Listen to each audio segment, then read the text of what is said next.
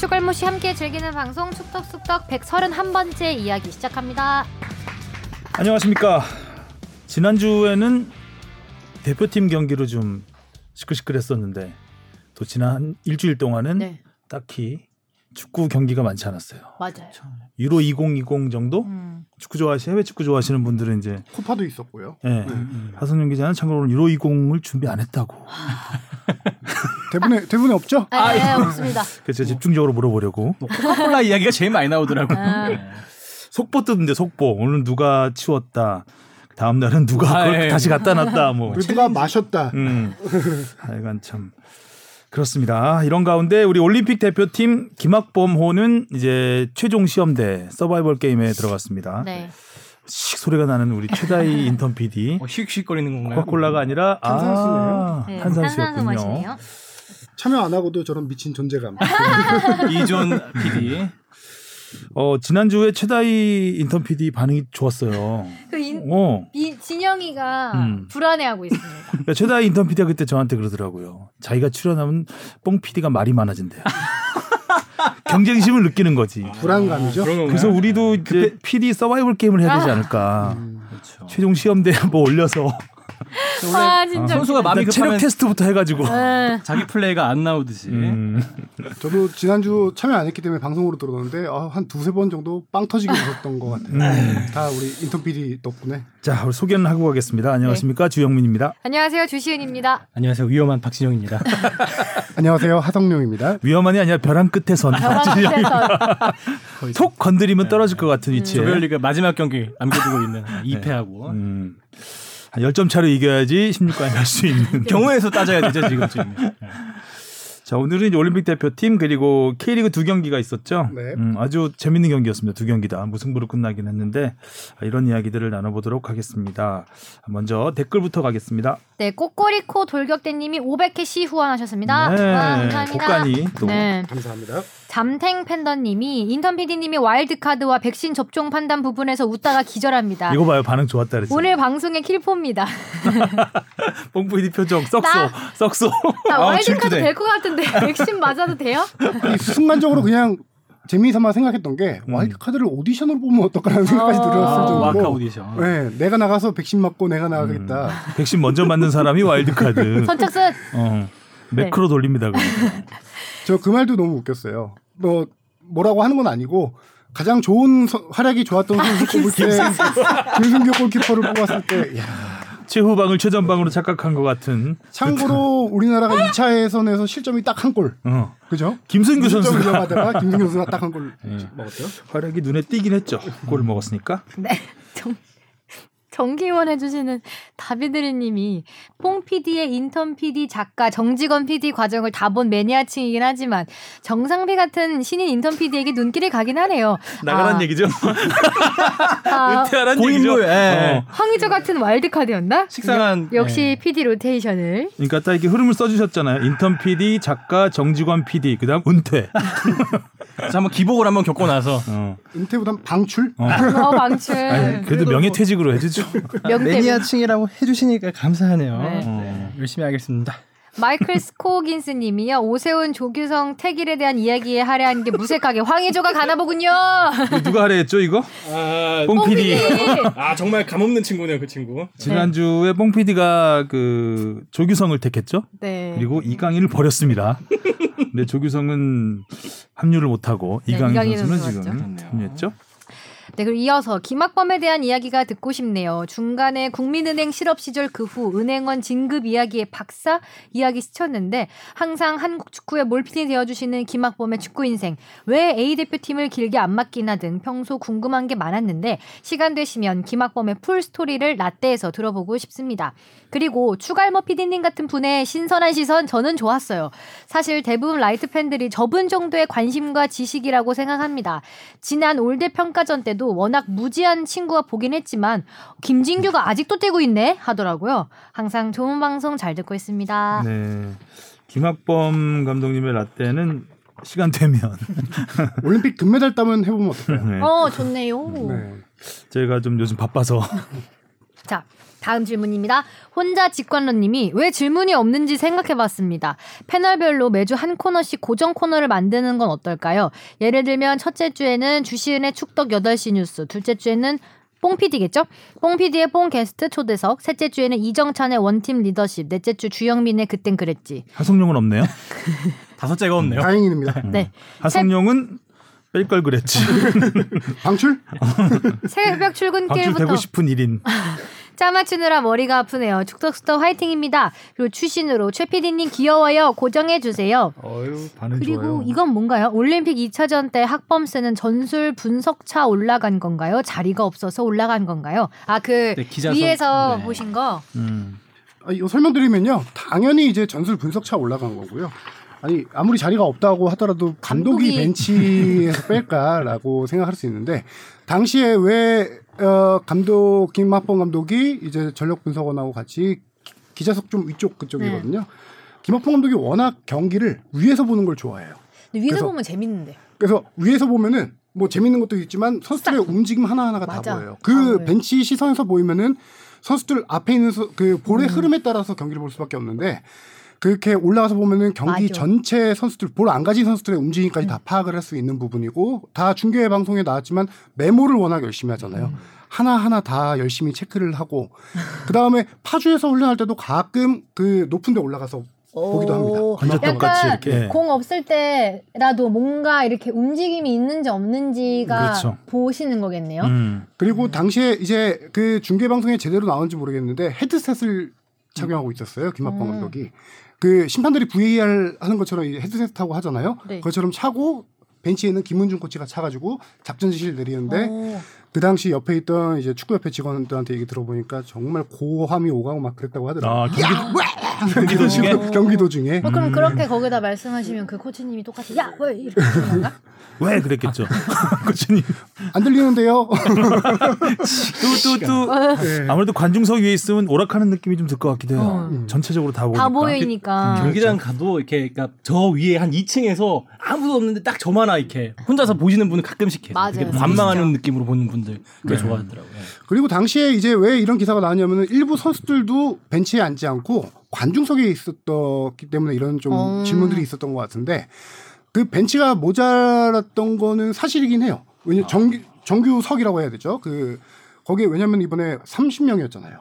음, 이번에 엔트리가 예, 많았으니까. 30명이었고 그 중에서도 어, 관중석에 올라간 선수들이 그러면 이번에 소집이 안 된 선수들인가요? 아니요, 그렇지 않고요. 그 설명드리면 원래 그렇게 모자랄 경우 그 모자른 데다가 코로나 때문에 약간 거리두기를 해야 돼서 뒤에 간이 의자를 놓습니다. 음. A 대표팀도 손흥민 선수 네. 앉아 있을 때 간이 의자에 앉아 있던 거 봤잖아요. 음. 그런 식으로 볼 수 있는데 김학범 감독이 이번에 1차전과 2차전을 확실히 나눠서 두 팀으로 운영을 했잖아요. 그래서 1차전에서 많이 아. 뛰고 뛴 선수들, 2차전에 안그뛴 선수들은 선수들을 미리? 정해서 그 선수들을 벤치에 앉을 수도 있지만 니네도 그냥 경기장 관중석 올라가라 안 뛰니까 그렇게 해서 그 선수들이 올라가 있던 거죠. 음, 계획이 있었고 있- 그렇습니다. 자, 오랜만에 질문이 들어왔네요. 네. 자, 무엇이든 물어보세요. 앙! 앙.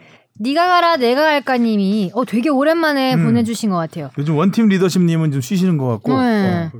안녕하세요. 앵커 업무에 더위만큼 고생하시는 주시는 아나운서님, 도쿄올림픽 관련 준비하시는 주영민, 이정찬, 하성룡 기자님, 축덕수덕 준비하는 박진영 PD님, 오랜만에 인사드리는 니가 가라 내가 갈까입니다. 얼마 전 시사뉴스에 호날두 노쇼 관련 더 페스타 기사들이 다시 나와서 궁금해서 문의드립니다. 어, 첫 번째 질문이에요. 주최사 더 페스타 배상 경우가 네 번째 소식을 들었습니다. 해당 대표는 잠적인 상태에 배상 경우가 계속 늘어날 텐데 경기장 방문한 팬들이 보상받을 방법은 이렇게밖에 없는 건지. 첫 번째 질문 네. 답변하고 갈게요.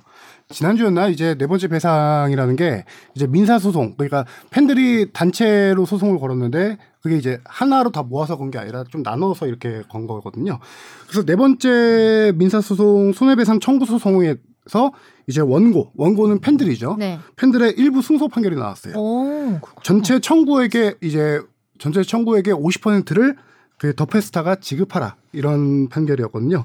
근데 네 번의 그 소송 모두 원고가 뭐 일부 승소든 승소든 다 승소를 한 상황이에요. 음. 그 대부분 어 판례 를 보면은 입장료의 50% 정도는 돌려주라 더페스타가 아. 대부분 그렇고 일부는 또 그 위자료까지 지급해라. 위자료는 한 음. 5만 원 정도 되는데 그렇게 나왔는데 어, 현재 상황에서는 더 페스타 대표가 잠적했다 이런 얘기도 있는데 이거 연맹에 제가 좀 문의를 해봤어요. 연맹도 직접적인 소송을 했었고 아무래도 관계가 있다 보니까 현재 상황은 연맹도 알 수 없는데 뭐 국내에 머물지 않겠냐 이렇게 생각 머물고 있지 않냐 이렇게 알고 있다라고 하는데 연맹 같은 경우도 지난해 위약금 청구 소송을 했었습니다. 음. 더 페스타하고요. 이 어떤 내용이냐면은 이거는 호날두가 계약 위반해서 안 나온 것에 대한 이제 위약금 청구 소송이었는데 1심에서 승소를 했습니다. 그래서 7억 5천만 원을 더페스타가 연맹에다가 그 음. 지급해라 이런 판결이 나왔고요. 그 더페스타가 항소하지 않으면서 1심 판결이 이제 확정이 됐는데 연맹도 이 돈을 아직 지급받지 못했어요. 어. 이유는 상대가 이제 개인이 아니라 더페스타 회사잖아요. 근데 회사의 재산이 지금 거의 없어요. 이런 경우에는 이렇게 판결이 나와도 돈을 지급할 수 있는 방법이 거의 없다. 없다. 그래서 뭐 당연히 뭐 법정 이자가 붙고 계속 늘어나고 있는 상황이지만 연맹에서는 그 돈을 전혀 받지 못하고 있고 받을 거라고 기대도 하지 않고 있는 상황이에요 연맹. 그러다 보니까 팬들도 이런 승소 판결을 받았더라도 서- 사실 돌려받을 수 있는 방법은 없다. 거의 없다라고 좀 봐야 될 것 같아요. 두 번째 질문입니다. 이 이후 코로나 여파로 친선 경기 주체가 거의 없기는 한데 이후 친선 경기 관련 뭔가 추진된 경기들이 있는지 이번에 가나 올림픽 대표 경우는 친선 경기로 봐야 하는 거죠. 우리나라가 비용 포, 포함해서 경기한 걸로 올해도 올스타전 개념은 없는 걸로 알고 있기에 친선 경기 소중함이 높아진 요즘이라 기사를 보다 궁금해서 문의드립니다. 주시은 아나운서님 설마 도쿄 가면 축덕수덕 중단하지 말아주시고 도쿄 연결해서 계속 듣고 싶네요. 모두 건강 조심하세요. 저는 도쿄에 가지 않습니다. 도쿄에 가지 않는데 올림픽이 되면 중단 축덕수덕이 중단이 네. 될것 같습니다. 네. 저희가 맞아요. 하성룡 기자도 가고 정산 매일매일 또 올림픽에 매달려 음. 살아야 되기 때문에 아마도 어느 시점인지 모르겠지만 뽕 PD는 자연스럽게 로테이션으로 이제 잊혀지는 걸로. 없이 사라지는 어. 걸로. 아. 네, 이- 자, 네. 네. 친선 경기로 봐야 하는 그 그렇죠. 네. 2019년 유벤투스와 K리그 올스타 팀들의 경기가 사실상 마지막 올스타전이었죠. 네. 이제 그 이후로 지난해는 뭐 코로나 여파로 못 열렸고 이번 올해도 코로나 여파에다가 올해는 또 특이사항이 챔피언스 리그가 그 지금 캠 챔피언스 리그로 K리그가 한참 중단된 상황이잖아요. 그래서 도저히 올스타전을 열 분위기도 아니고 음. 열수 있는 시기도 아니다. 잡기가 힘들고 그렇게 해서 올, 올해 올스타전은 열리지 않고 있고요. 지금 여기서 말한 그 지금 뭐 해외팀 초청한다거나 그런 경기도 어 몇 개월 전에 보도가 나오긴 했었죠. 뭐 토트넘이 올 수도 있다. 뭐 이런 얘기 있었는데 지금 다 코로나로 다 힘들어진 상황이라서 올해 연맹 그런 경기가 열리면 연맹에 이제 승인을 받아야 돼요. 연맹에 아직까지 요청 들어온 것도 없다. 없고 앞으로 없는 것으로 알고 있다. 그렇게 한. 방송국에서 온다고 리포트 한 번 했었는데 그죠? 그것도 지금 흐지부지 약간 되고 있다라고 그 전에 하네요. 김민재 토트넘 유력 쓰셨던 분이었던 것 같은 금물살. 그리고 가나 올림픽 대표 같은 경우는 친선 경기로 봐야죠. 이제 평가전이라는 이름도 있고 친선 경기가 원래 이제 평가전이라고 음. 불리잖아요. 근데 이 경기 같은 경우는 어 제가 알아보니까 가나에게 그러니까 매치 피라고 해요. 초청비. 네. 초청비를 지급하지 않은 것으로 알고 있습니다. 어. 왜 그러면- 어, 가나가 그럼 이 멀리 일본과 한국까지 왜 왔을까라는 생각이 들었는데 일단은 우리 축구협회가 지급한 비용은 매치 피라는 개념보다는 그 최재료죠. 그 숙박비, 뭐 항공료 이런 선수들 와서 좀 생활 지내는데 필요한 재반 비용들 이런 것들 다 우리 축구협회가 지급을 했고요. 그럼 가나가 왜 멀리까지 일본과 한국까지 왔냐 했더니 가나가 어, 지금 올림픽 본선 진출에 실패했어요. 그리고 나서 세대 교체 과정, 감독도 교체되고 세대 교체 과정이 있습니다. 그래서 이번에 뭐 평균 연령이 20세에서 21세다 이렇게 네. 얘기가 나오는 게 감독이 새로운 선수들을 테스트하고 싶었던 거예요. 아, 그래서 그냥 경기들을 그렇죠. 잡고 하는구나. 예, 그냥. 기존 선수들을 일본도 초청비 빼버리고. 안 받고 아, 일본까지는 제가 모르겠습니다. 아, 알아보셨어야 되는 거 아닌가요? 일본 축구 제가 일본어를 못해가지고요. 日本人. 그렇다고 일본 일본이 뭐- 축구 협회에서 한국말을 해서 하는 건 아니잖아요. 할 수는 없잖아요. すみません 아, 大丈夫, 죄송합니다. 예. 大丈夫. 그래서 가나도 왜 저도 당연히 돈 받고 왔을 거라 생각했는데 어 당연히 그쪽 팀도 요새 A, 그 경기 잡기가 힘들잖아요 코로나 상황 때문에 그래서 선수 점검 차원에서 이렇게 멀리까지 왔다 음. 그렇게 이해를 하면 될 것 같습니다. 음. 고생했네 가나 대표팀. 네, 고생 많이 고생했네. 초청비를 안 받고 오기가 가나 그 먼 나라에서 쉽지 그죠? 일본은 좀 더 알아봐야 될 것 같습니다. 어쨌든 어. 일본 오는 김에 우리나라에서 약간 어차피 큰 거리 차이가 없으니까 들었다 가면 제주도에서 잘해줄게. 뭐 이 정도. 우리나라 입장에서는 돈도 아끼고 선수들 점검도 하고 잘 됐네요. 잘 됐네요. 네, 잘 됐네요. 음, 그렇습니다. 자, 질문은 어디다 보내주시면 되죠? fb 골뱅이 sbs.co.kr로 많이 보내주세요. 네.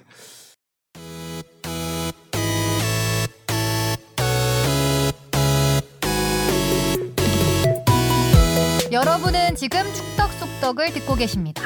잊지 말고 하트 꾹. 자, 메인 이슈로 가보겠습니다. 뭐 김학범 호죠? 네. 이번 주는 자, 우리 제목을 뭐로 달았을까요, 우리 뽕 PD가? 위기의 뽕 PD. 누가 떨어져도 학범선의 아픈 팔. 이중 여덟 명은 짐 싼다. 뭐큰 감흥은 없네요. 아 팔에 약간 라임을 살린 건데. 팔? 아, 팔? 숫자 팔. 여덟 명? 여덟 명. 아, 아빠 팔이 떨어지면 아프다. 어. 어. 어, 괜찮은데? 괜찮네요, 또 그렇게 네, 보니까. 그렇게 보니까. 아, 8명은 짐 싼다. 이렇게 있어야 돼. 이렇게 읽었어야 되는구나. 팔팔하네. 또 오래 보아야 좋은 법이죠. 이 벼랑 끝에 서면 아이디어가 좀 나와요. 예. 쪼아야 됩니다. 밀기 전에, 밀리기 전에. 잘한다, 진영이.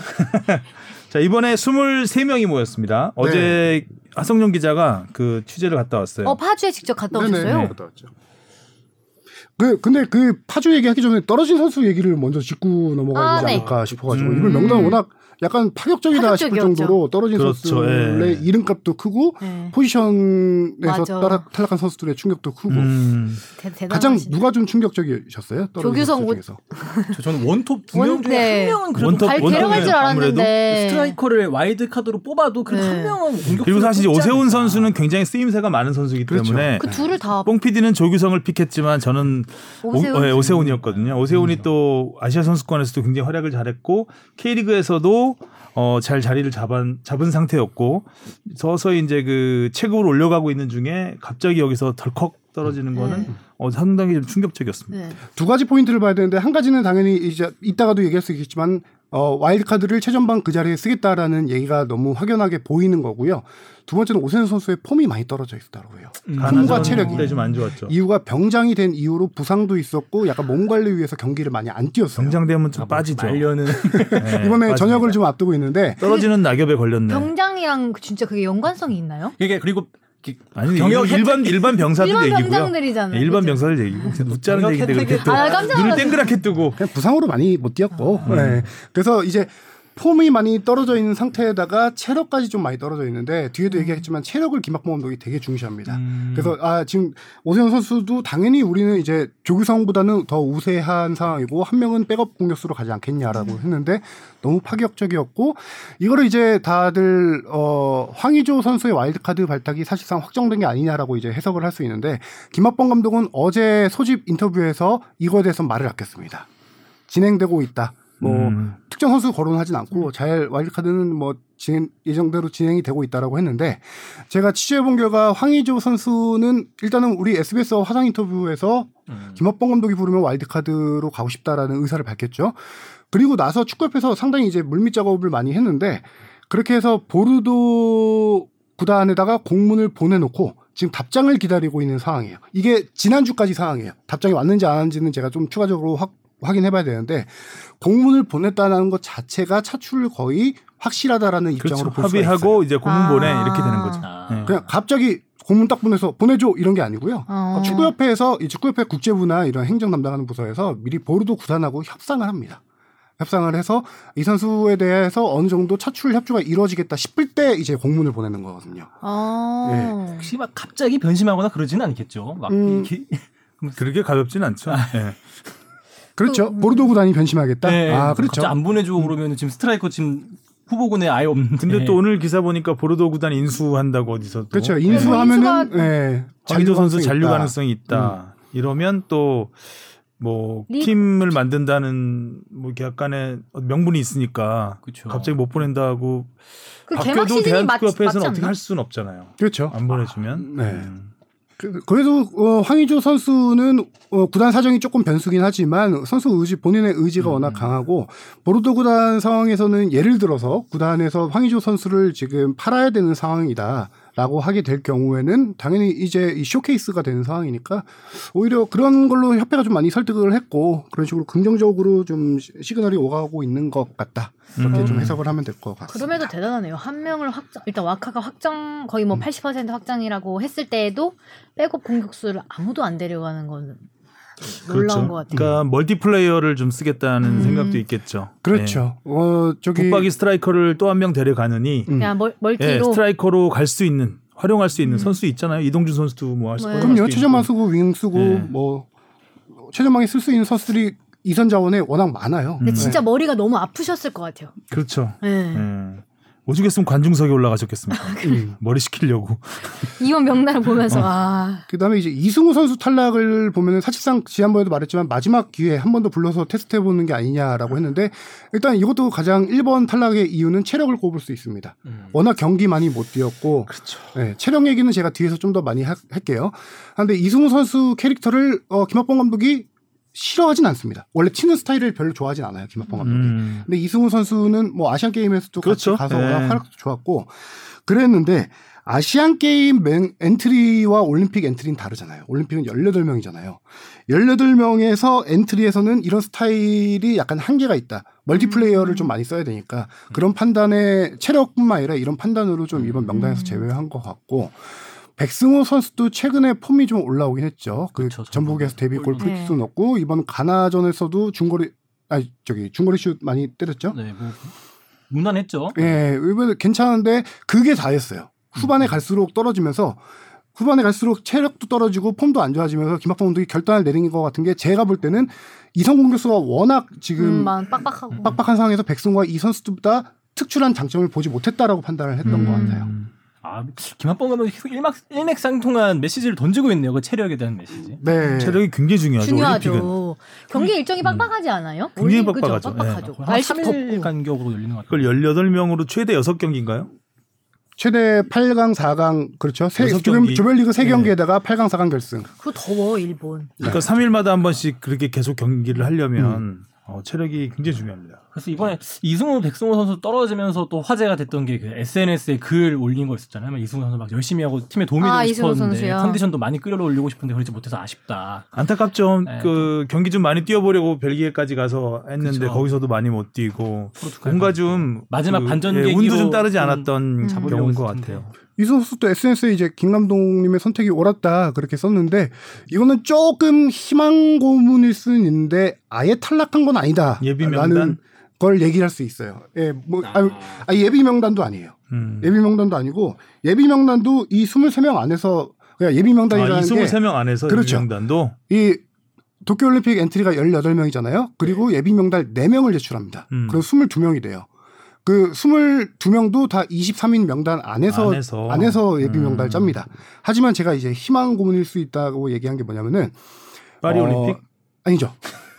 3월 달에 50인 명단을 제출했습니다. 예? 그 안엔 당연히 이승우 선수가 있죠. 있어요. 근데 도쿄 올림픽에서 경기가 열리기 24시간 전까지 선수를 교체할 수 있는 방, 그 교체할 수 있는데 그걸 예비 명단에서 교체되는 거 아니에요? 아니요. 24시간 전까지는 50인 안에서 교체할 수가 있습니다. 아, 어. 그러면은 24시간 그 이후에 예비 명단에서 그렇죠. 아. 24시간 이후부터는 그러니까 23시간 59분 59초부터는 그게 첫 경기 기준, 음. 예비 첫 경기 명단. 기준 24시간 바로 직전까지는 예비 명단에서만 교체를 해야 되고 그 경기 하루 이틀 그러니까 이, 하 이틀 전, 3일 전 이럴 때에는 이제 50인 명단에서 교체를 할 수 있더라고요. 그러니까 이승우 선수는 자기가 그런 케이스가 될 수 있다라고 약간 희망을 하고 있다는. 어, 아니요. 이승우 선수가 이걸 알고 알- 있는지는 음. 모르겠는데 음. 이거를 저도 어제 이제 파주에 취재 갔다가 희망 고문이라며요.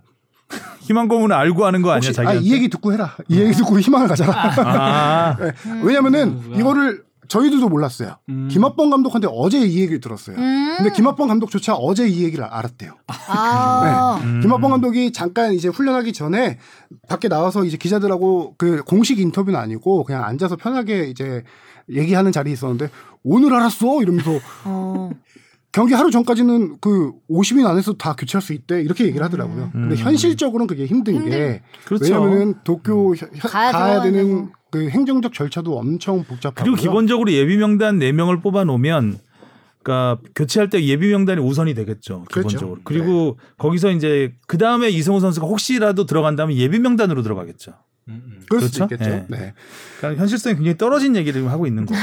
아니 어제 어제 그 얘기가 되게 음. 좀 재밌었어요. 저는 들으면서 그러면서 교체 사유가 세, 세네 가지가 있는데 한 가지가 이제 당연히 부상이고 한 가지는 소속팀의 반대. 어. 소속팀이 아, 중간에 소속팀의 마음을 바꿔서 또 반대를 할 수 있고. 되는구나. 그렇죠. 그리고 한 가지는 코로나 확진.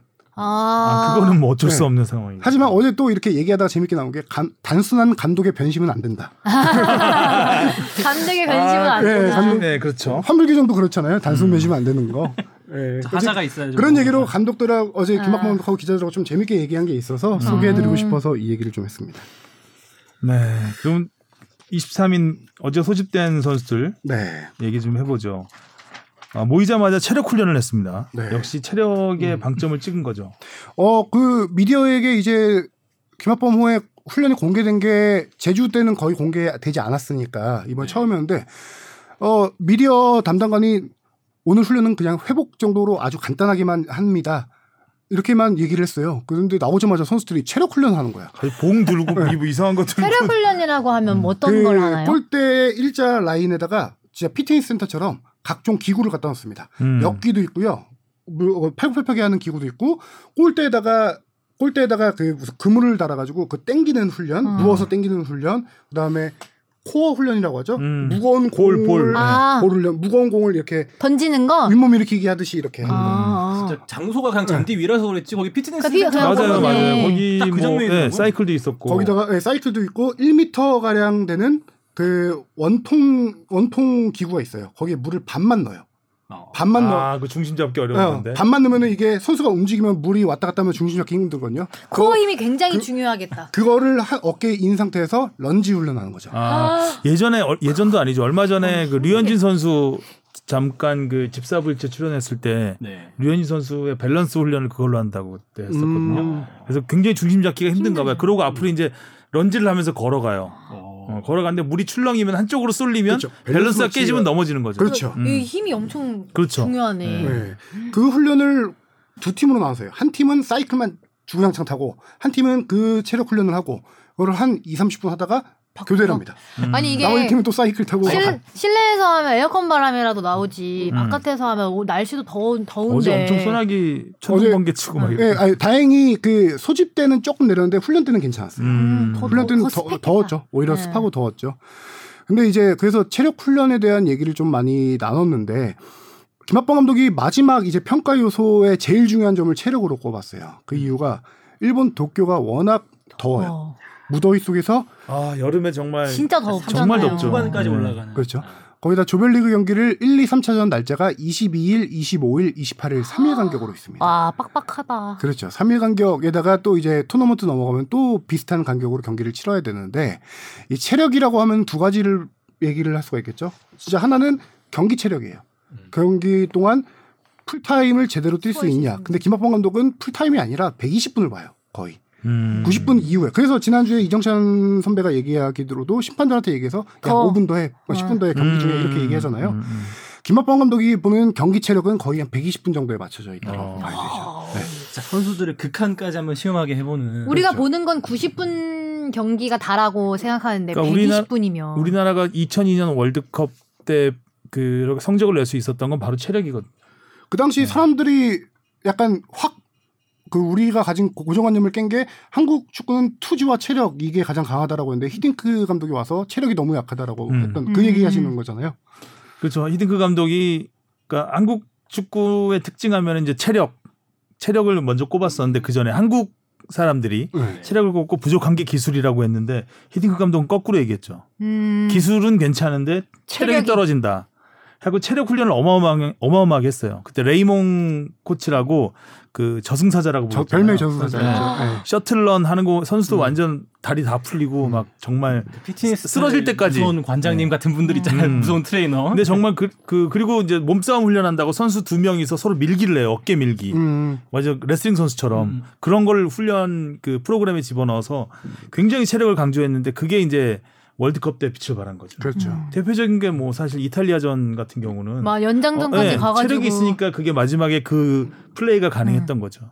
음. 그리고 김학범 감독이 보는 이제 첫 번째 체력은 아까 말하는 120분 경기 체력이고 두 번째 체력은 회복 능력이에요. 회복 체력. 아 빨리 그러니까 워낙 경기가 경기 간격이 적으니까. 적으니까 빨리빨리 회복해야 되니까. 그래서 이게 모든 게 다 일맥상통한 게 뭐냐면은 가나전 1차전 앞두고 어려운 상태에서 선수들 테스트해보고 싶다라고 하는 게 이제 선수들 어 경기 전날은 뭐 컨디셔닝 관리하고 하잖아요. 근데 그렇게 안 하고 경기 전날까지도 강한 체력을 해서 몸은 최고 힘든 상태에서 만들어 놓고 경기를 치른 거였고. 보통 경기 전날에는 운동을 강하게 안 하고 그냥 그렇죠. 쉬지 않나요? 그죠? 네. 전술훈련 정도 가볍게 그렇죠. 하는 음. 경우가 많은데 그게 이제 그런 그 시스템도 어떻게 보면 히딩크 감독 때 시작된 거예요. 네네. 히딩크 감독도 경기 하루 전까지 진짜 그야말로 막말로 빡세게 돌렸죠. 어. 선수들을 빡세게 돌리고 경기에 내보내는 거예요. 음. 그래서 우리가 경기를 무기력하게 진 적도 있었고 그래서 많이 질타도 받았었지만 결과적으로는 그게 도움이 된 거죠. 음.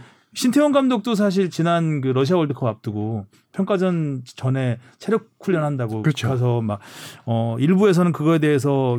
비, 판적인 시각 도 뭐 드러내긴 했었는데 결과적으로는 우리가 독일을 그렇게 깬 것도 결국은 체력이 그렇죠. 굉장히 중요했다고 음. 봐야죠. 그 김학범 감독님이 아시안 게임 때도 이렇게 체력을 많이 강조했어요. 김학범 감독은 프로팀 때부터 스타일이 체력을 워낙 강조한 스타일이에요. 야, 체력 하나, 전력 분석 하나. 김학범 감독의 제일 큰 스타일 두 개를 꼽으라면 체력, 그 전력 분석. 전력 분석도 제가 좀 이따 뒤에 이제 그 나눴던 사담 얘기 가운데 하나를 좀 할 건데, 어, 체력 훈련을 그렇게 하면 아까 주바페도 뭐 PT 해봐서 알지만 워낙 힘든데 네. 선- 어제 주현민 선배도 물어봤어요. 선수들 표정 막 힘들어하는 애들 없냐? 별로 없습니다. 제가 말씀드린 게 놀라운 게 선수들이 별로 안 힘들어하는 그래 게 하고 제가 강도 높은 체력 훈련했었죠. 이유가 뭐냐면은 이미 제주 전부터 그거를 매일 훈련 전에 해왔던 루틴이래요. 적응에 선수들이 다 적응이 돼 있는 거죠. 그런 이제 훈련. 강해진 거죠 어느 정도 네. 어느 수준으로 올라온 거죠. 그렇죠. 그래서 어제 그런 모습을 보고 이야기를 듣고 어, 상당히 굉장히 희망적으로 느꼈어요 저는. 음. 음. 아 그래 팀이 좀 아, 계속 커가고 올라왔구나. 있구나. 음. 어. 근데 이강인 어제 사진 찍혀보니까 이강인 표정이 많이 힘들어하긴 하더라고요. 어, 나 찾아볼래 자 잠깐만. 보니까 김학범 감독님이 한 번씩 쓱쓱 훑으세요 이런 게 사이클이나 선수들을 음. 딱볼 때는 아 이게 웃는데 어. 딱그 딴 데 보시자마자 아 이런 표정이 약간 드러나기 시작하더라고요. 안 그러니까 이번에도 수 되게 뭐 아까 그 미디어 분이라고 하셨나 그분이 되게 간단하게 한다고 했는데 엄청 빡센 훈련을 시킨 거잖아요 어떻게 보면 음. 그러니까 선수들도 그 안에서는 얼마나 피말릴까 지금 이렇게 빡세게 훈련하고 그러니까 지금 돌이켜 보면 불구하고 어, 히딩크 감독 시절에 훈련, 그러니까 우리나라 대표팀 훈련이 비공개가 된 거는 그때가 처음이거든요. 음. 히딩크 감독이 오면서부터. 그러니까 전술훈련 앞에 딱 몸 푸는 15분만 공개하기 음. 시작한 게 그때부터예요, 우리나라는. 근데 체력 훈련은 굉장히 많이 공개했어요. 음. 그러니까 셔틀런이니 뭐 선수들 몸, 몸싸움 하는 거 그리고 막 뒤에 있- 그러니까 따라가서 쫓아가서 앞 선수 잡기 뭐 이런 거 굉장히 좀 어떻게 보면은 전술이 아니어서 공개했을 수도 있겠지만 좀 이렇게 선수들한테 좀 더 자극제가 될 수도 있다고 생각을 했던 것 같아요. 이렇게 음. 훈련을 공개하는 거. 음.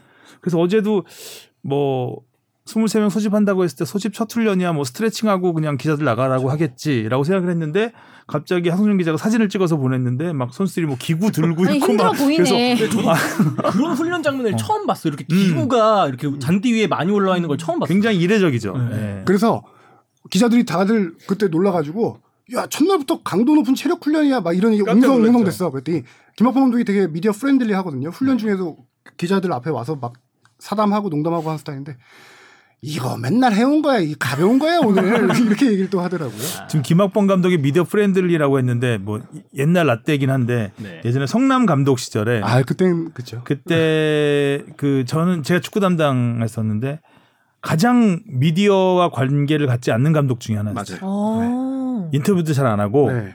팀 훈련 공개 절대 안 하고 음. 절대는 아니지만 그 그러니까 솔직히 우리나라 팀끼리 경기하거나 이러면 그냥 특히 공개 안 할 것까지는 없잖아요. 다 아는 뭐 사이인데. 예. 거기다가 워낙 성격이 강해서 프런트하고도 마찰이 좀 많고 예, 스타일. 그래서 그래서 저 감독은 좀 이상하다. 성남이 기본적으로 그 당시에 이제 그 1화 일화 시절이거든요. 네. 성남 일화 시절. 그래서 좀 약간 그 조- 약간이 아니라 종교 그러니까 이게 구단주기 때문에 어, 아무래도 좀 굳이 미디어 돈도 좀 많고 그래서 미디어한테 굳이 friendly 할 필요가 없다고 생각을 하나 보다. 음. 라고 저는 그냥 그렇게 생각을 했었어요.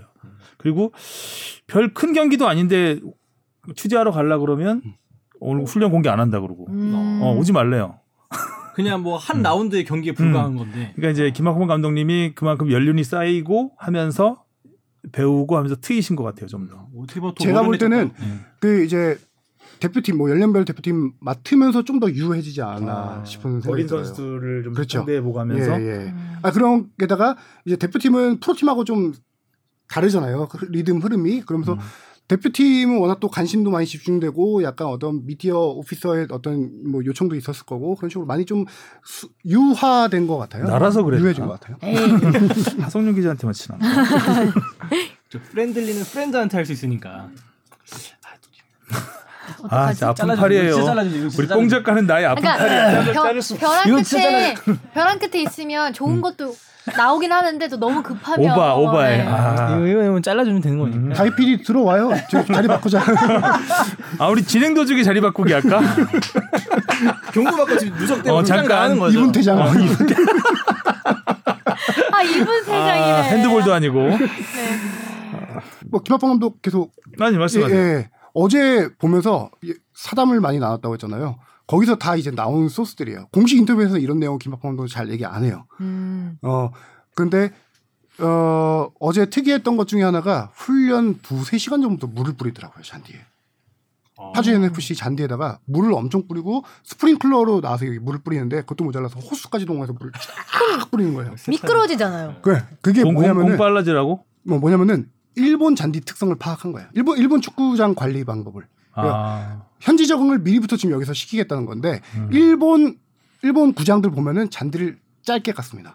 음. 짧게 하고요. 물을 엄청 뿌려서 거의 진흙 수준 비슷하게 만들어놔요. 왜 왜요? 일본 축구 스타일이 약간 빠른 패스 축구 스타일이라 그 장점을 더 살리기 공, 공 위해서 빠르게 하기 공을 위해서. 빨리빨리 쭉쭉쭉. 음. 그렇죠. 선수들도 미끄러지는 실질적으로 거 아닌가? 물 많이 뿌려놓으면 일본 경기장에서는 패스 땅볼 패스하면은 공이 갈 때 약간 물 물이 이렇게 튈 정도로 보일 정도로 물을 많이 뿌려놔요. 어. 김학범 감독이 그런 디테일에 되게 강하거든요. 음. 그래서 파주에 잔디를 짧게 깎게 시켜놨어요. 어. 그리고 물을 엄청 뿌려놓고 그런 이유가 다 보니까 김학범 감독이 현지 스타일을 지금부터 잔디에 대한 적응해야 된다. 어, 양궁 같다. 그 물 많이 뿌리면은 선수들이 잔디가 진흙 정도까지 되면은 축구화 신는 종류까지 달라져요.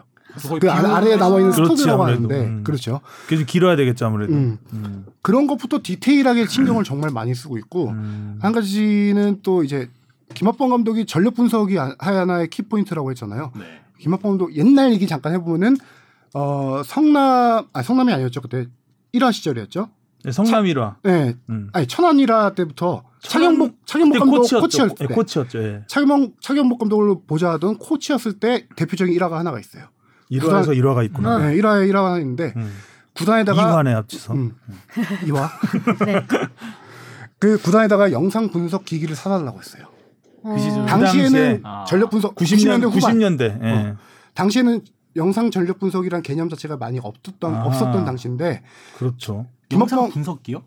음. 그게 뭐 어떤 아 예를 들어 뭐 경기가 있으면은 이걸 빨리 보고 집중적으로 느리게 뭐 그 부분을 확대해서 보고 뭐 이런 영상 분석 음. 장비들이 있어요. 그걸 사달라고 했을 때 아 그러면은 분석원까지 다 직접 이렇게 또 채용을 해야 되고 어렵다라고 했더니 내가 직접 하겠다. 원래 영상 분석을 워낙 좋아하던 감독이에요. 예전부터 음. 김학범 감독이. 혹시 그거 전공하셨나? 어, 박사잖아요. 참고로 김학범 감독이 우리나라 축구 선수 출신 1호 박사입니다. 1호 박사죠.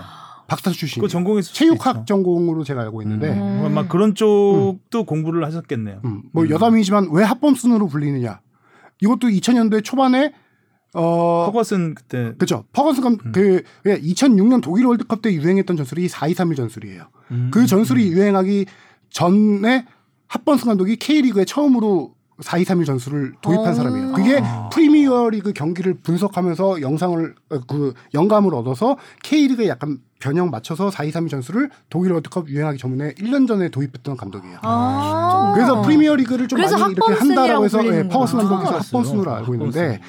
워낙 공부를 많이 하는 그래서 축구 박사라고 불려요 별명이 1호 박사이기도 하고 그 상대의 전력 분석을 워낙 중시하는 감독이기 때문에 약간 그런 일화가 있었죠 네. 영상 분석 기기를 사달라 그때부터 전력 분석에 대한 중요성을 많이 강조했던 감독이고 최근에 지금 우리 상대가 뉴질랜드, 루마니아, 온두라스예요 이 세 팀에 대한 영상을 다 구하고 있어요 근데 구하기가 상당히 쉽지 않아요 그때 우리 구하지 않았어요 리포트 할 때? 유튜브로? 어, 저희가 아. 먼저 구했나요? 저기 아 유튜브로 아, 예. 영상 다 많다고 막 그때 그랬었거든요. 요 이유 이뭔 말씀인지 아는데 TV 중계용 영상은 전력 분석용 영상이 아닙니다. 아 전력 분석용 아. 영상이 따로 구한다. 그건 이게 위에서 그렇죠. 뭐 그런 거겠죠? 합본순위 위에서 지켜보는 것처럼 음. 카메라가 위에서 이렇게 축구장 전체를 찍는 영상이 있어요. 아 하긴 또 카메라가 쫓아다니는 건공 있는 부분만 하니까 그렇죠. 수비 그렇죠. 전체적인 아. 라인을 중계 화면을 보면 전체를 볼 수 없으니까. 중계하면은 쉽게 유튜브에 많이 떠 있으니까 다 그러니까요. 구할 수 아. 있잖아요. 그게 그래서 근데 어 그때 그림 많다고 해맑게 웃던 하성룡 기자 모습이 생각나서 제가 그건 중계 영상이죠. 어, 그래서 이 부분을 좀 더 얘기하자면 지금 우리 뉴질랜드는 전력 분석이 참 어려워요. 어려운 게 뭐냐면은 2019년 10월 이후로 경기가 없었어요. 에? 올림픽. 팀이 올림픽 예선 이후로 경기가 없었어. 어 그럼 그그 친구들은 어. 이제 막 갑자기 모여가지고 친구? 해요? friendly? 뉴질랜드는? 경기가 없어서 분석하기가 상당히 힘들다라고 얘기를 하고 그 다음에 저기 루마니아가 좀 특이한 케이스예요. 루마니아가 올림픽에 본선 진출 시켜놓은 감독이 올림픽 본선 진출 시켜놓고 A 대표팀 감독으로 갔어요. 어머. 음. 근데 A 대표팀 감독을 하면서 새로운 감독을 올림픽 대표팀에 앉혔는데 그 감독이 최근에 프로팀으로 하면서 이 자리가 공석이 됐어요. 네? 에? 감독 없는 대표팀. 그래서 A 대표팀 감독이 올 때까지 같이 맡게 된 상황이에요. 아 현재 진짜 그러다 보니까 6월달 A 매치 뭐 올해 지난해인가 올해부터 열린 A 매치에 올대 자원들 자기가 잘 아는 선수들을 많이 끌어다 썼어요 A 아. 대표 팀에다가 아. 한 8명 정도 된다고 해요. 그래서 올림픽 대표팀 경기가 열려도 주축 선수들이 다 빠진 경기라서 전력 분석해봤자 큰 의미가 없다라는 아. 게 많아요. 아. 그러면은 음. 그 루마니아는 A 대표팀 경기를 봐야 되나? 근데 또그 주축 선수들이 올대로 올 거기 때문에 그게 도움이 되긴 하겠죠. 선수들 음. 스타일 파악하는데. 감독님이 아마 그거까지 그 그거 보실 것 같아. 우리가 이런 모르는 디테일들을 김학범 감독님은 다 이제 그제 생각에 다 이렇게 알고 있는 감독님이면 조별리그뿐만 아니라 토너먼트 승부까지 이미 분석하고 있을 것 같아요. 음. 네. 그리고 마지막 상대 온두라스 같은 경우는 그래도 최근에 3월달에 경기가 열려서 그 영상을 이제 그 상대팀 뉴질랜드, 온두라스, 루마니아 경기 상대팀 영상의 전력 분석 이걸 얻는 걸 뭐라고 얘기하냐면은 인맥 인맥 축구다라고 얘기를 하더라고요. 음. 본인이 인맥 축구를 약간 놀 그 황의조 선수 선발할 때 예전에 있었잖아요. 그걸 음. 또 이제 웃으면서 우리 기자들하고 얘기했는데 전력 분석원들끼리 서로 연락을 한대요. 음. 물론 그 상대팀 전력 분석원하고는 연락 안 하죠. 절대 그 팀끼리는 영상을 안 주죠. 아 그때 그래서 김학범 감독님이 네. 이정찬 기자가 우리 조편성 잘 됐다고 북한산 갔, 갔을 네, 때 네. 자꾸 이정찬 기자가 김학범 감독한테 전화했잖아요. 어 조편성 잘 된 것 같다고 그랬더니 김학범 감독이 그랬대잖아요. 경기 봤어? 루마니아 경기 봤어. 못 보신 거야 아직 전력 분석 그 화면을. 그래서 상대 팀의 그 전력 분석용 영상 있잖아요. 그걸 어떻게 구하냐라고 봤더니 그 예를 들어 온드러스하고 3월달에 붙었던 팀의 전력 분석원한테 구해요. 아. 그 영상 진짜. 인맥이 그렇죠. 인맥 축구네. 음. 근데 그게 그냥 구하는 게 아니라 예를 들어서 그러면 만약에 일본이었다. 그래 일본 전력 분석원하고 이걸 우리가 받아요. 그럼 일본에서는 우리도 줘야죠. 우리 거를 줘야 돼. 예를 들어 그렇죠. 하나 주면 하나 주고 deal. 이게 중계 영상이라면 중계 영상을 줘야 되고 전력 분석용이다 하면 그걸 줘야 되고 일본은 그거를 음. 이제 딱히 인맥이 아니어도 줄게 있으면 받을 수는 있네요. 토마시 같네요. 어. deal, deal, 그렇죠. deal. 일본은 또 이걸 갖고 있다가 딴 팀하고 트레이드 쓸 때 쓰고 막 이런 식으로 쓰는 거예요. 거래네, 거래. 거래. 음. 그래서 거기서 인맥 거래? 축구라고 하더라고요. 거래. 어. 그렇게 해서 그래도 세 팀의 이제 전력 분석용 영상을 좀 많이 구해서 이제 분석을 좀 시작하는 단계 라고 아. 하더라고요. 아마 24개국 영상을 다 가지고 계실 것으로 다 구하고 계실 것으로 거의 몇, 몇 네, 생각이 되네요. 네. 음, 와, 누구 만날지 모르니까 내자마자 나중에. 한번 보고 싶네요. 사실은 있나. 조별리그보다는 토너먼트 이후를 어떻게 보면 굉장히 조심 굉장히 조, 조심해서 준비해야 되는 그렇죠. 상황이기 때문에 리올림픽 상황이 되면 안 되잖아요. 그때 조별리그 그렇게 잘해놓고 맞아. 온두라스한테 그렇죠. 또, 그- 또 아, 물론 김학범 감독이 직접 구하는 게 아니에요. 협회 전력 분석 원들이 있으니까 그 인맥으로 구하는 건데. 남의 인맥으로. 하지만 분석은 직접 하실 테니까. 음. 그렇죠. 자 이제 30일 날 발표죠. 네, 30일 날 발표인데 요- 약간 유동적일 수는 있어요. 더? 미리 예고를 했어요. 변동 가능하다. 그게 와일드 카드를 직접 한 번에 발표를 하고 싶어 해요. 김학범 감독이. 그렇죠. 아무래도. 와일드 카드의 확정 여부에 따라서 그게 7월 1일이 될 수도 있고 뭐 조금 늦춰질 수는 있대요. 와일드 카드 예상 한번 해 보죠. 일단 네. 황의조는 뭐 거의 것 같고. 90% 이상인 것 같고 보르도가 변심만 하지 않으면 네. 김민재 얘기가 나오던데. 김민재가 이제 가장 큰 관심이잖아요. 뭐 예. 중국에서 안 보내줄 중국에서만. 오케이 하면 우리는 무조건 제 1순위인데. 상황이 되게 복잡합니다. 음. 어, 근데 일단은- 뭐 지금 포르투 이적 얘기도 나오고. 예, 그것 때문에 더 복잡해졌어요. 음. 일단은 중국 같은 경우는 김민재 선수 차출에 대해서는 당연히 반대를 하고 있어요. 중국 베이징 공항 구단은 당연히 반대를 하고 있는 이유가 어 7월 8월 기간에 지금 ACL 기간인데 ACL도 2진급을 내보냈어요. 베이징 공항은 리그에 집중하기 위해서. 어. 그래서 7월 8월에 한 달 동안 9경기가 있어요. 이 경기에 김민재 선수를 무조건 쓰고 싶어 하죠. 네. 거기다가 음. 올림픽은 필수 차출이 아니고. 의무가 아니니까 안 보내 당연히 안 보내주는 게 당연한 건데 그래서 지금 축구협회에서 고위 관계자들이 지금 물밑 협상을 계속 하면서 보내달라 보내달라 공문은 아직 안 보낸 걸로 제가 알고 있습니다. 진짜 인맥이 필요한 사- 순간 그렇죠. 어, 같은데. 여긴 공문이 안 갔네. 그렇죠. 네. 모르던 간. 어. 왜냐면은 제가 듣기로는 공문 보내면 바로 퇴짜 놓으면 끝. 아. 더 이상 합의가 다된 테이블이 다음에. 계약할 때도 그렇잖아요. 맞아. 합의 다 해놓고 계약서 보내 이렇게 되는데 음. 어, 지금은 근데 아직 그 이제 이 된. 변수가 이거는 제 개인적인 생각이에요. 변수가 이제 유럽 이적이에요. 네. 포르투에서 막 다된 네. 것처럼 얘기하던데. 계약 기간이 올해 12월 달까지인데 7월부터는 그 보스만 룰에 의해서 이적료 없이 다, 다른 팀과 협상이 가능합니다. 7월부터 7월 1일부터. 어, 그치 몇초 안 남았네요. 그런데 베이징 궈안은 이적료라도 받아야 되니까 7월 1일 이전에 이 선수를 무조건 이적시키든지 계약을 연장하든지 둘 중에 하나를 해야 돼요. 음. 얼마 안 남았네요. 그렇게 해서 지금 김민재? 선수를 6월 달 안에는 무조건 팔아야 이적료가 발생한 상황이잖아요. 네. 음. 그래서 지금 뭐 유벤 얘기는 나왔었고 포르투 얘기 나왔었는데 어 유벤하고는 실질적으로 이런 건 좀 많이 없었고 포르투는 지금 제가 듣기로는 구단에서 적극적으로 협상을 하고 있다라고 들었어요. 베이징에서 베이징에서 음. 김민재 선수는 아직 뭐 구체적으로 들은 건 없대요. 김민재 선수 에이전트가 포르투갈 포르투갈 현지 에이전트가 있어요. 있고 국내에서 에이전트도 있는데 국내 에이전트는 이제 계약 관계보다는 약간 좀 매니지먼트 관계고요. 음. 이제 포르투갈 현지 에이전트가 포르투갈에서 계속 협상을 하고 있고 그러니까 아무래도 포르투갈 쪽 얘기가 나오니까 음. 좀더 그 전에 돌았던 얘기보다는 가능성이 있지 않을까라는 생각이 좀 들어요. 네, 저도 포르투와 포르투는 이번에 가능성이 좀 높지 않을까라고 생각을 하고 있는데 어 최근에 하나 의미심장한 얘기를 들었는데 그 전까지는 A 매치 끝나자마자 베이징 공항에서 바로 들어와 김민재 선수한테 얘기를 했어요. 안 들어가고 버티니까 벌금 물겠다 뭐 이런 얘기까지 나오고 했었는데 지난주였나 김민재 선수에게 그래 일주일 더 있다 와라고 되게 의외의 반응을 보였다는 거예요 베이징 궈안이 그거를 이제 자체 해석을 에이전트랑 이제 자체 해석을 해보면은 포르투랑 협상 중이기 때문에 이 협상이 마무리될 때까지 좀 기다리자 이런 의미가 아닐까라고 좀 음. 뉘앙스 해석이 된다라고 얘기를 하더라고요. 그러면 우리 최종 명단 발표하고도 굉장히 좀 연동이 되겠네요. 예. 음. 그래서 그럼 만약에 음, 음. 그 전에 포르투로 이적이 합의가 됐어요. 네. 그러면은 이 김민재 선수의 차출 노- 이야기를 포르투랑 해야 되는 거예요? 어, 그렇죠. 그 그렇지 않아요? 그것도 두 가지 변수가 있는데 음. 한 가지가 바로 이적하냐, 한 가지는 12월까지 뛰고 중국 리그에서 뛰고 그 다음에 이적하냐. 이 두 가지가 있을 수가 있죠. 첫 번째 바로 이적하는 경우는 이제 개인 협상이란 걸 해요. 구단 간의 협상을 하고 개인 협상하잖아요. 김민재 선수가 만약에 올림픽에 대한 출전 의지가 너무 강하고 그러면은 개인 협상할 때 이 부분을 넣을 수가 있겠죠. 나 아, 올림픽. 하고 하- 들어가겠다. 그렇죠. 그럴 수가 있겠고 만약에 12월 계약 종료 후에 가겠다라고 하면은 그건 이제 베이징 구단의 협상 베이징 구단의 허락을 받아야 되는 상황인데 그것도 나 어차피 이제 그때는 이제 베이징 구단하고 김민재 선수하고 또 풀어야 될 문제겠죠. 음. 그러기엔 시간이 너무 없는 거 아닙니까? 근데 이적이 확정이 된다면 베이징 구단도 약간 마음이 좀 누그러지지 않을까. 아니죠. 쓸 때까지 다 쓰고 어, 나, 보내려고 나 하지. 저도 이렇게 생각할 것 같아요. 만약에 얘기 듣다 보니까 12월 점점 가능성이 낮아지는 것 같은데. 12월까지 만약에 베이징이 음. 소속된 상태에서 그냥 이적 합의를 본다면 있을 때까지는 자기네들이 데리고 있을 때까지는 최대한. 쓸것 음. 같은데요. 저는 반대로 오히려 이적이 확정된다라고 하면 대체 자원을 바로 뽑을 것 같아서 어. 대체 자원을 대체 자원을 이번 시즌에 네. 빨리 더 준비하기 위해서 대체 자원을 여유 있게 뽑겠죠. 근데 김민재 일단 선수 김민재를 쓸 수? 있으니까. 김민재 김민- 선수 뽕 PD는? 어떻게 예상해요? 김민재를 대체할 수 있는 사람을 그렇게 쉽게 구하기가 히- 어려울 것 같아갖고 저도 이때까지 베이징의 그런 행보를 보면 좀 더 빨아먹을 수 있는 데까지 빨아먹지 않을까 그런 생각도 좀 드네요. 그러니까요. 이적을 해도 안 해도 쉽지 않겠다 와일드 카드는. 김민재 선수가 막 강력하게 의지가 있어도 뭐 어떻게 할 만한 음. 자 그럼 와일드 카드 안 되는 걸로 하고요. 백신은 맞아. 누가 있을까요? 그럼 박지수 선수.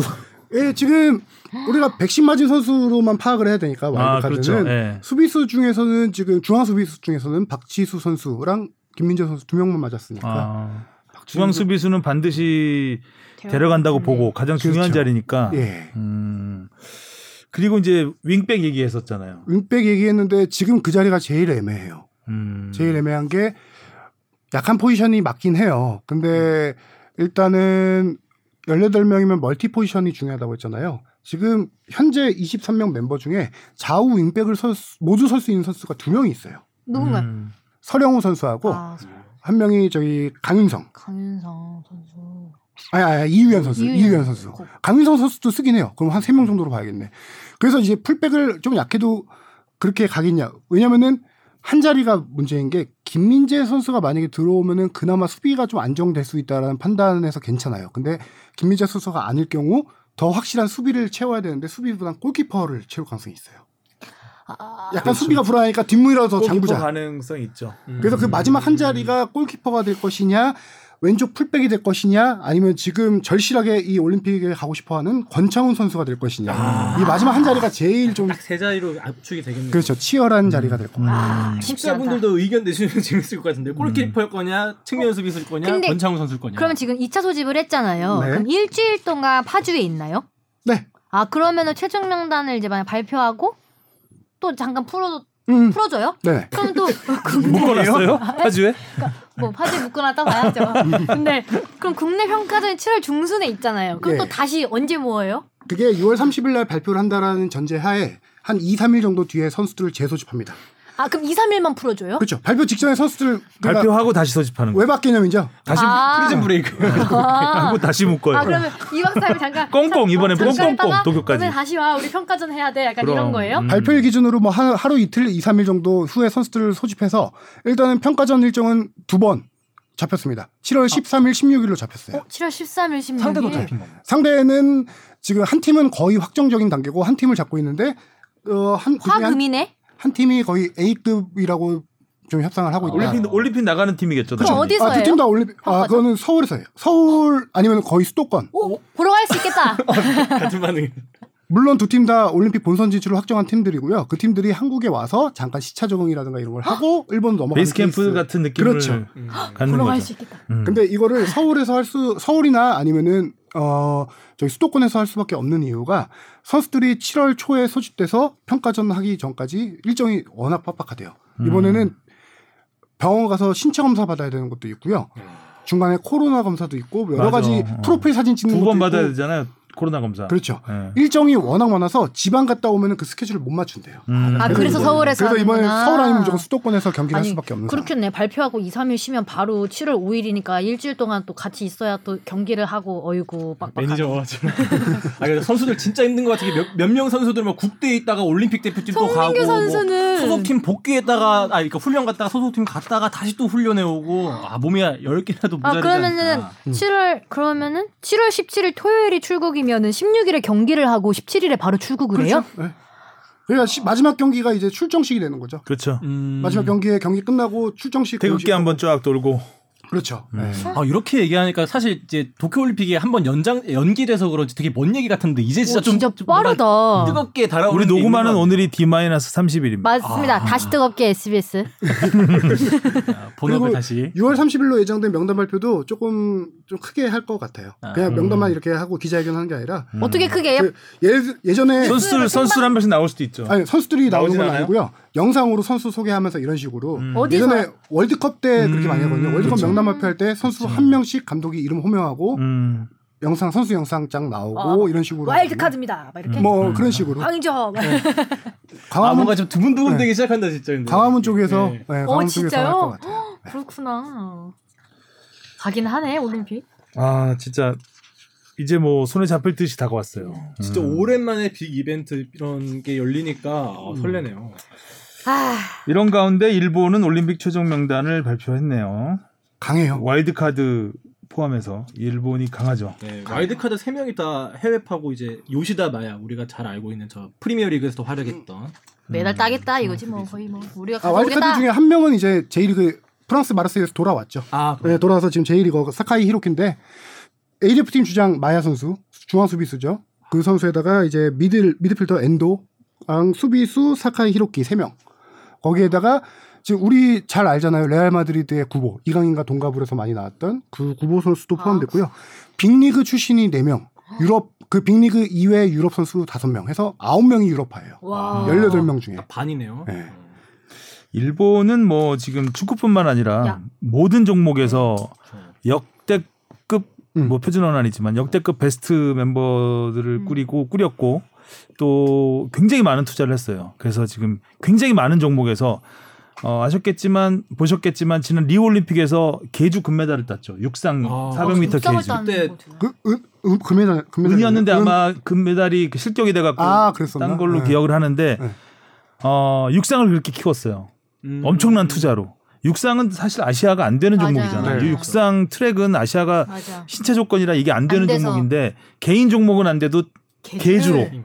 바통 터치 이거 자. 여기서 0.1초씩 줄여가지고 이렇게 만든 건데 그 정도로 엄, 어마어마한 투자를 했어요. 그러니까 뭐 탁구, 배드민턴, 뭐 유도는 말할 것도 없고 그러니까 거의 전 종목에 걸쳐서 메달이 다 나올 수 있는 그런 수준이 지금 돼 있어요.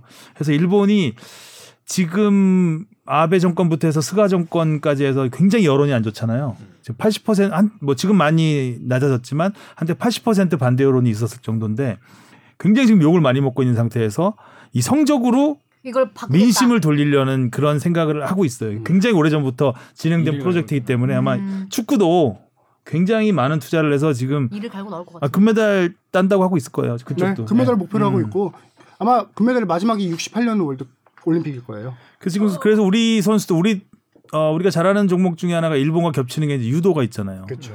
사실 유도 하성룡, 하성룡 기자가 유도 담당이긴 한데 떨고 있어요 지금. 일본 일본을 넘어야 금메달을 딸 수 있는데 음. 과연 일본 선수들을 이길 수 있겠느냐? 아, 실력으로는 하- 할 수도 있, 있는 있지만 이게 이제 실력 외적인 요인들이 많이 아. 생각하고 있죠. 일본 땅에서 우리나라가 과연 음.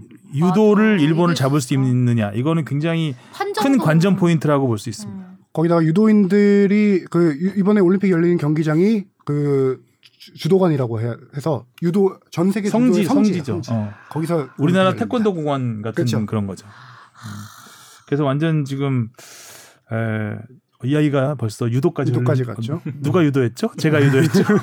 아, 약간 근데 이게 참 그런 게 어쩔 수 없는 건데 일본이랑 또 이렇게 되니까 음. 갑자기 자존심이 네. 아 지금 일본이 계속, 아. 계속 신경 건드리잖아요, 우리나라. 건드리니까. 독도 가지고 건드리고 그러니까요. 모길기 음. 그런 부분에 있어서는 좀 우리 선수들이. 잘해줬으면 좋겠는데 네. 일본은 지금 거의 뭐 역대 최고 성적은 음. 거의 확실시 돼 보이고 뭐 지금 말하는 건 섣부를 수도 있겠지만 지금까지 준비해온 과정 국제 무대에서 성적으로 봤을 때는 일본은 거의 전 종목에서 굉장히 놀라운 성적을 거두지 않을까. 네. 라는 생각은 음. 하고 있습니다. 반면에 이제 우리나라는 아, 좀 과도기적인 종목들이 좀 있어서 음. 음, 이제 샛별들이 좀 나타나길 기대를 해봐야 되겠죠. 축구도 아까 잠깐 말했지만 정말 전력이 탄탄한 게 모리야스 감독이 A 대표팀 올 때 다 하고 다. 하죠. 차출 서로 이런 거 없어. 없어. 감독이 혼자 다 아, 하니까. 그러네. 그리고 올림픽 대표 위주로 써. 국제 대회. 지난번에 코파 아메리카 나갔잖아요. 맞아요. 거의 올림픽 대표팀 위주로 나갔어. 네. 어린 선수들. 그런 선수들을 경험을 쌓게 해주고 거기다가 와일드 카드 빼고 나머지 15명 선수잖아요. 그중에 음. 12명이 A 대표팀 경험이 있는 선수들이에요. 그러니까 이미 약간 조직력도 탄탄하고 그렇죠. 개인 기도 좋은 선수들을 계속 올해부터 만들었으니까. 그러니까 일본이 일본 입장에서는 물론 돈, 돈 만약에 취소를 하면 돈도 어마어마한 손해지만 이렇게 준비를 해왔는데 이게 취소가 된다는 건 말이 안 되는 거죠. 음. 그렇죠. 그 절대 취소를 할 수 없는 거죠. 21살 선수들 내보내고 음, 그랬었으니까. 그렇죠. 불안한 게 우리가 조별리그 통과해서 이제 8강에서 만날 상대가 조편성상 일본이 일본이, 있는 아니었으면. 조인데 근데 일본이 아니면 프랑스일 가능성이 높아서 프랑스는 오히려 해볼, 해볼 만할 수도 있어요. 오히려 프랑스 쪽에 그렇죠. 그리고 만약에 우리가 일본을 깬다면 그건 진짜 그렇죠. 쭉 가는 순환. 얘들아 힘내자. 힘내자. 한번 보고 싶네 진짜 한일전 힘내자. 한번 보고 싶네 우리. 아, 네. 제대로. 경기 못 자, 우리. 올림픽 대표팀 얘기로 엄청 오래 아, 얘기했는데. 자, K리그 얘기 잠깐 하고 가죠. 네. 일단 서울은 아, 참 못 이기네요. 이날 뭐 VR이 버저비터였죠, 거의. 네. 네. 들었다 놨다 했죠 VR이. 후반 추가 시간에 비디오 판독으로 페널티킥이 나오고 이거 실축했는데 또 비디오 판독으로 본복이 되면서 또 차서 결국은 광주가 동점골을 넣는 그리고 서울한테는 정말 뼈아픈 네. 그렇죠. 불만을 가진 이제 감독이 퇴장당하는. 퇴장당하는 아, 좀 진짜 안 풀리는 서울이에요. 네. 음. 이 경기 근데 전반에는요. 서울이 조금 더 압도했어요. 음. 이 전반에 약간 어 쓰- 서울이 요새 수비 불안이 좀 커요. 그래서 계속 쓰리백을 쓰는데 예전에 오스마르가 쓰리백에 같이 쓰다가 이 경기는 좀 수비형 미드필더 위로 올렸어요. 음. 그러면서 기성용 선수에게 좀 더 공격적인 역할을 맡긴 경기여서 전반에 그게 잘 풀리면서 기성용, 오스마르, 뭐 김진야 중거리 슛 많이 때리면서 음. 경기를 주도했는데 한 골 그 장면 어 옛날 기성용 선수의 미사일 패스를 받은 나성호 네, 선수 가슴. 그 비슷한 장면. 이번엔 땅볼이었지만 팔로세비치가 하프라인 뒤에서 땅볼로 쫙 찔러준 볼을 또 나상원 나상원 선수가. 받아서 골키퍼 제치고 넣었잖아요. 그 이후에 서울이 경기를 아예 수비적으로 나면서 잠궜어요. 완전. 잠그면 결국 근데 꼭 잠금은 그래. 결말이 좋지 않아요. 네. 잠그면. 그래서 후반에는 거의 압도적으로 광주가 어, 밀어붙였나요? 후반에는 서울이 슈팅이 제로. 아 그러네. 어. 광주가 후반 슈팅이 6개. 어. 일방적으로 그래서 광주 한 골 터지겠다 터지겠다 싶었 는데 안 터지다가 마지막에 이제 그 VAR로 그렇게 된 거였죠. 참 광주가 12위 최하위인데 승점이 15점이나 돼요. 오. 그러니까 이런 시즌이 있었을까 싶을 네, 정도로 네. 맞아. 굉장히 그 팀 간의 전력 차가 많이 좁혀졌다. 음, 그렇기 때문에 뭐 전반에 앞서고 있다고 해서 해도 잠궜다가는 큰일 날 수 있다. 이런. 교훈을 준 경기였던 것 같아요. 네. 그리고 울산은 유상 고 유상철 전 감독 헌정 경기 추모 네. 경기를 이제 딱 잡고 비장하게 나섰는데 아 성남이 만만치가 않았습니다. 음. 성남이 전북한 데는 완전히 박살이 났는데 네. 울산이 이 경기는 성남이 조금 잘했고 울산이 완전 못했다 이렇게 정리를 할수 있을 것 같아요. 음. 이유가 조금 있는 것 같아요. 울산이 음 이제 이, 이 경기 열리기 전에 휴직기 일주일 동안 저기 전지훈련을 했습니다 거제에서 전지훈련 하는데 그 전지훈련의 목표는 아시아 챔피언스 리그에 맞춘 몸 상태를 만드는 거예요. 음. 아시안 챔피언스 리그 데뷔해서 한 건데 그러다 보니까 이제 아시아 챔피언스 리그의 몸 루틴이 맞춰져 있다 보니까 이 경기 할 때 선수들의 몸이 상당히 무거웠어요. 성남을 무시했구나.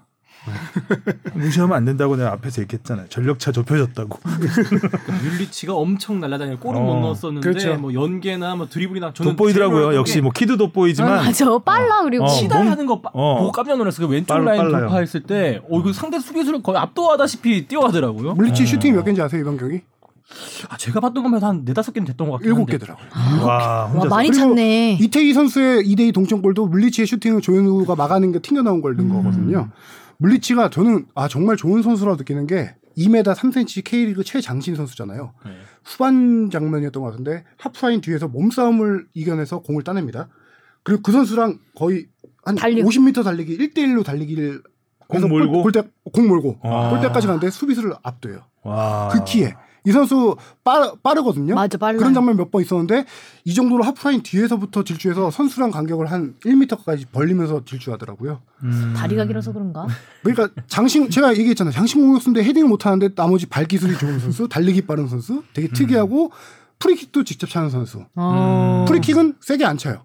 이번에 슈팅 장면만 봐도 중거리 슛하는 것만 봐도 정교하게 음, 코너를 맞아요, 맞아요. 노리고 차는 스타일이거든요. 음. 어 생각할수록 되게 개성 있고 좋은 선수다라는 음. 생각이 들고 저는 사실 이게 장신 선수를 바라봤을 때, 그러니까 음.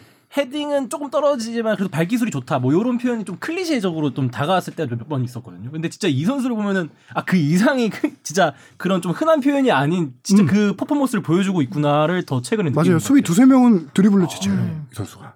음. 거기다가 이 경기는 어 이제 1대1 동점골 넣은 이스칸델로프 선수가 이제 K리그 두 시즌 만에 데뷔골을 넣은 건데 이 선수가 역, 어, 역대 제일 제일 좋은 경기 펼쳤다 할 정도로 이날. 활약이 좋았어요 이날.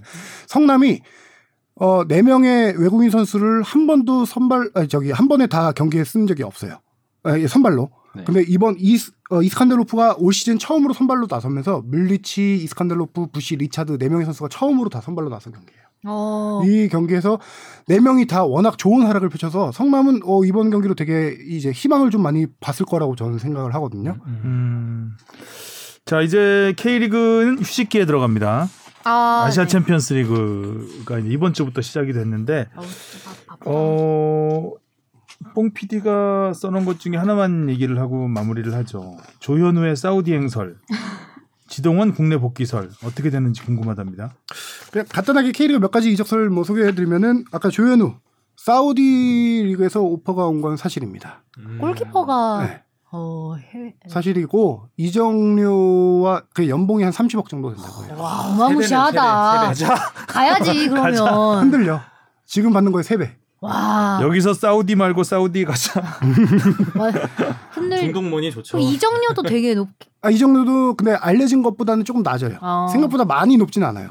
네, 뭐 알려진 거는 지금 뭐한 이- 27억, 30억 네. 정도 된다, 30억 정도 된다고 알려졌는데 그거보다는 조금 낮은 상황인데 음, 울산에서 일단은 노를 한 상황이고 음. 음. 조현우 선수가 흔들릴 수밖에 없으니까 조현우 선수를 계속 설득하고 있어요. 아니 돈 근데 앞에서는 30억인데? 어. 30억을 뭘로 설득하지? 우승하려고 왔잖아. 그쵸. 울산에 저기- 울산 울산 입장에서 조현은 우승 우승하려고 돈 벌려고 왔잖아. 우리 무슨 팀도 말씀이세요? 돈 벌려고 왔습니다. 우리 팀 울산 우승 엄청 급해. 같이 한번 하자. 우승 응? 못할 것 같은데요? 아, 그렇게 해서 설득을 하는 과정이고 그래서 거의 이제 이 잔류로 좀 무게가 많이 실어지고 음, 있다라고 아, 마무리가 네, 취재가 돼, 가는 되고 있어요. 단계군요. 아, 근데 또 울, 우승 대단하네요, 다르지. 그래도. 어. 그래도 이번 시즌 또 성적이 그래도 어느 정도 따라와 주고 있으니까 아, 우승이 가능한 지금 어. 상황으로 가고 있으니까. 그렇죠. 그럼 울산이 또 이렇게 우승하게 되면 또 나, 남다르고 의미가 아, 계속. 그래서 두 골 내줬나 성남한테? 흔들려 사우디 가주세요. 흔들려서. 그리고 지동원 선수 얘기는 이제 독일 마인츠에서 계약 해지를 할 것이다라는 언론 보도가 계속 현지에서 나오고 있는데 아직은 제가 알기로는 계약 해지는 하진 않았지만 자- 사실상 이제 마인츠와는 결별 수순을 받고 있다라고 봐야 될 것 같고요. 음. 어 K리그 복귀는 6월 초 정도부터 알아본 걸로 제가 그때 당시부터 들었어요. K리그 복귀도 계속 노리고 있다라고 해서 K리그의 몇 개 팀을 얘기해봤는데 일단 당연히 원 소속팀인 전남에는 문의를 해야 됩니다. 음. 아, 거기도 다 그런 계약이 다 이미 그렇죠. 우리 이 앞선 사례로 이미 많이 알고 많이 있잖아요. 봤죠. 원소속 팀을 무시할 경우 어떻게 되는지. 어마어마한 응징이 뒤따르죠. 그렇죠. 예. 근데 전남에서는 이 선수의 연봉을 감당할 수가 없죠. 그렇죠. 네. 전 지금 두 자릿수 연봉인데 유럽에서 받고 있는 것만 해도. 그래서 K리그 다른 팀들 뭐, 뭐 전북 울산 다 알아봤어요. 어, 음. 영입할 의향 있냐? 뭐 서울도 알아보고 했는데 일단 K리그에서는 다들 이 몸값을 감당하기 힘든 상황이고 그래서 현재로서는 유럽 잔류를 할 수 있다면 당연히 러브콜이 오면은 그쪽에 할수 있겠지만 현재로서는 일본이나 중동 쪽 진출 가능성이 높지 않을까라는 생각이 많이 들어요. 지동원 선수. 그렇군요. 예. 또 지금 뭐. K리그에서 아까 광주 얘기하려다 제가 잠깐 말하는데 펠리페 선수가 떠납니다. 광주를. 아 어, 진짜요? 네. 광주의 펠레페 선수. 중국 청두로 이적이 거의 확정됐죠. 음. 지금 메디컬까지 받은 걸로 알고 있고 청두 감독이 서정훈 감독입니다. 어. 어. 그래서 펠리페 이적설은 워낙 많은 예전부터 나왔었고 펠리페를 노리는 팀들이 워낙 많았다고 했잖아요. 전북도 있었고 울산도 있었고 서울도 있었고 하다가 도저히 그 몸값 이적료가 아. 워낙 비싸서 못 맞추는데 중국 2부 리그 팀 청두에서 펠리페를 영입하면서 펠리페 빈자리에 K리그 득점왕 출신 조나탄을 보냅니다. 어. 청두에서 뛰고 있어요. 음. 어. 조나탄이 이제 그 6개월 임대로 광주로 와서 후반기에 펠리페 대신 조나탄이 이제 광주 공격을 어, 이끌니다 반갑네요. 음. 조나탄. 조나탄 K리그 득점왕 워낙 워낙 강렬했죠, 그때. 선수고 예. 뭐 음. 후반기도 기대되네. 음. 기대되네. 큰일 났네. 그래서 한 가지 마지막 또 기대가 돼 버리네 막. 네. 마지막 구자철 선수의 진로도 조금 많이 어. 카타르 팀과 계약 기간이 끝났어요. 그래서 현재 어. 한국에서 지금 들어와 있는데 어. 구자철 선수는 예전부터 계속 카타르 리그에 진출한 이유가 카타르 리그 축구의 발전을 보고 싶다. 월드컵을 어떻게 치러가는지 이 과정을 보고 싶다라는 음. 거였어요. 그래서 카타르 월드컵 있을 때까지는 카타르 리그, 리그 에 계속 머물고 싶다라는 의사를 예전부터 계속 피력해 왔는데 계약 기간 끝났고 중동에서도 러브콜이 있긴 해요 지금도. 근데 이 세진 않아 러브콜이. 그래서 K리그 복귀 가능성이 후반기에 또 있습니다. 구자철 어, 선수. 제주? 당연히 뭐 이제 친정 원소속 팀이니까. 친정 팀이니까 제주와 협상을 했을 때 제주 복귀가 유력한 상황이기도 하고 K리그 온다면은 근데 지금 울산도 구자철 선수 노린다는 얘기가 있어요. 오. 울산. 네. 울산이 정말 올해 우승하려고. 아주 네. 근데 워낙 조현우 선수 잡기 쉽지 않았을 텐데. 예. 거기다 이제 군에서 남은 조현우 선수도 대단하고. 그죠? 그렇죠. 음. 군에서 전역한 선수들도 후반기 이슈 중에 하나죠. 음. 서- 저기 오세훈 전북 같은 경우는 문선민 문선민 선수. 돌아오죠. 아. 권경원 선수는 참고로 전북으로 안 돌아갑니다. 어. FA예요. 음. FA인데 지금 성남 얘기가 나오고 있어요. 어. 성남. 왜냐면은 거의 신인 시절일 때 김남일 감독하고 한 팀에서 뛰었었는데 그때 워낙 친했어. 김남일 아. 감독이 지금 계속 강력하게 러브콜을 보내고 있어요. 이게 인맥이에요. 인맥 축구. 이게 인맥입니다. 네. 전북을 와. 떠나 성남으로 가는 인맥. 이건 대단한 거죠. 근데 이게 돈을 맞춰주기 힘든 게 이제 돈이 관건인데 키면 또 인맥이 아닌데. 그렇죠. 그래서 만약에 그게 안 맞으면 이제 중동으로 다시 갈 가능성이 높죠. 아. 권경원 선수 이제 돈맥이고요. 권경원 선수가 전북으로 돌아온 이유는 입대를 위해서 잠깐 6개월 뛴 거잖아요. 그래서 음. 이제 원래 중동으로 다시 돌아갈 수도 있고 K리그에 잔류할 아. 수도 있다. 아, 좋은 정보들 네. 감사합니다. 좀 이제 준비 안 했다고 했더니 뭐야? 많이 많이 다 하시네요. 해놓고 다 잘라주세요. 자, 오늘 뽕 PD 어떻게 아, 막, 예. closing 곡 하나? 아 트루 트루 때뽕 PD가 네. 뽕 PD가 음악을 좀 하거든요. 이거 이용하려고 지금. 아, 음. 이용 가야지. 이건 아니고 우리가 이제 배려를 해주는 차원에서 많이 놀렸으니까 우리가 네. 뽕 PD가 음악을 노래를 작곡을 맞아요. 두 개를 했는데 그 중에 하나를 오늘 선공개. 엔딩곡 네. 음, 선공개 엔딩 곡일지 영원히 엔딩곡 있지. 누가 끝나는 거죠. 작별곡이 선공개입니다. 됐어요. 네. 한번 들어봐 주시고요. 괜찮으시면 그냥 잊어 주세요. 여러분 많은 관심 부탁드립니다. 그래서 멜론 같은 각종 음원 사이트에 발매가 되니까요. 제목이 제목이 뭐예요 노래? 어, 내일 그러니까 오늘 만약 들려드릴 노래는 이제 drift라고 drift. drift, 네. 자동차 드리프트 뭐 그런 네, 뭐 그런 건데 좀, 좀? 표류하는 그 느낌으로 어. 아니 우리 나가고 그냥 혼자 부르게 하면 안 되나? 라이브요? 아, 직접. 아니죠? 음원을 공개하는 거죠? 선공개. 예, 원래 내일 12시에 발매되는데 라이브로 하면 저기 악플 너무 많이 달 것 같아서 그 진짜 하차해야죠. 알겠습니다. 잘 들으시고요. 다음 주에 댓글 많이 달아주시기 바랍니다. 자 그러면 다음 주에 만나요. 안녕. 안녕. 수고하셨습니다.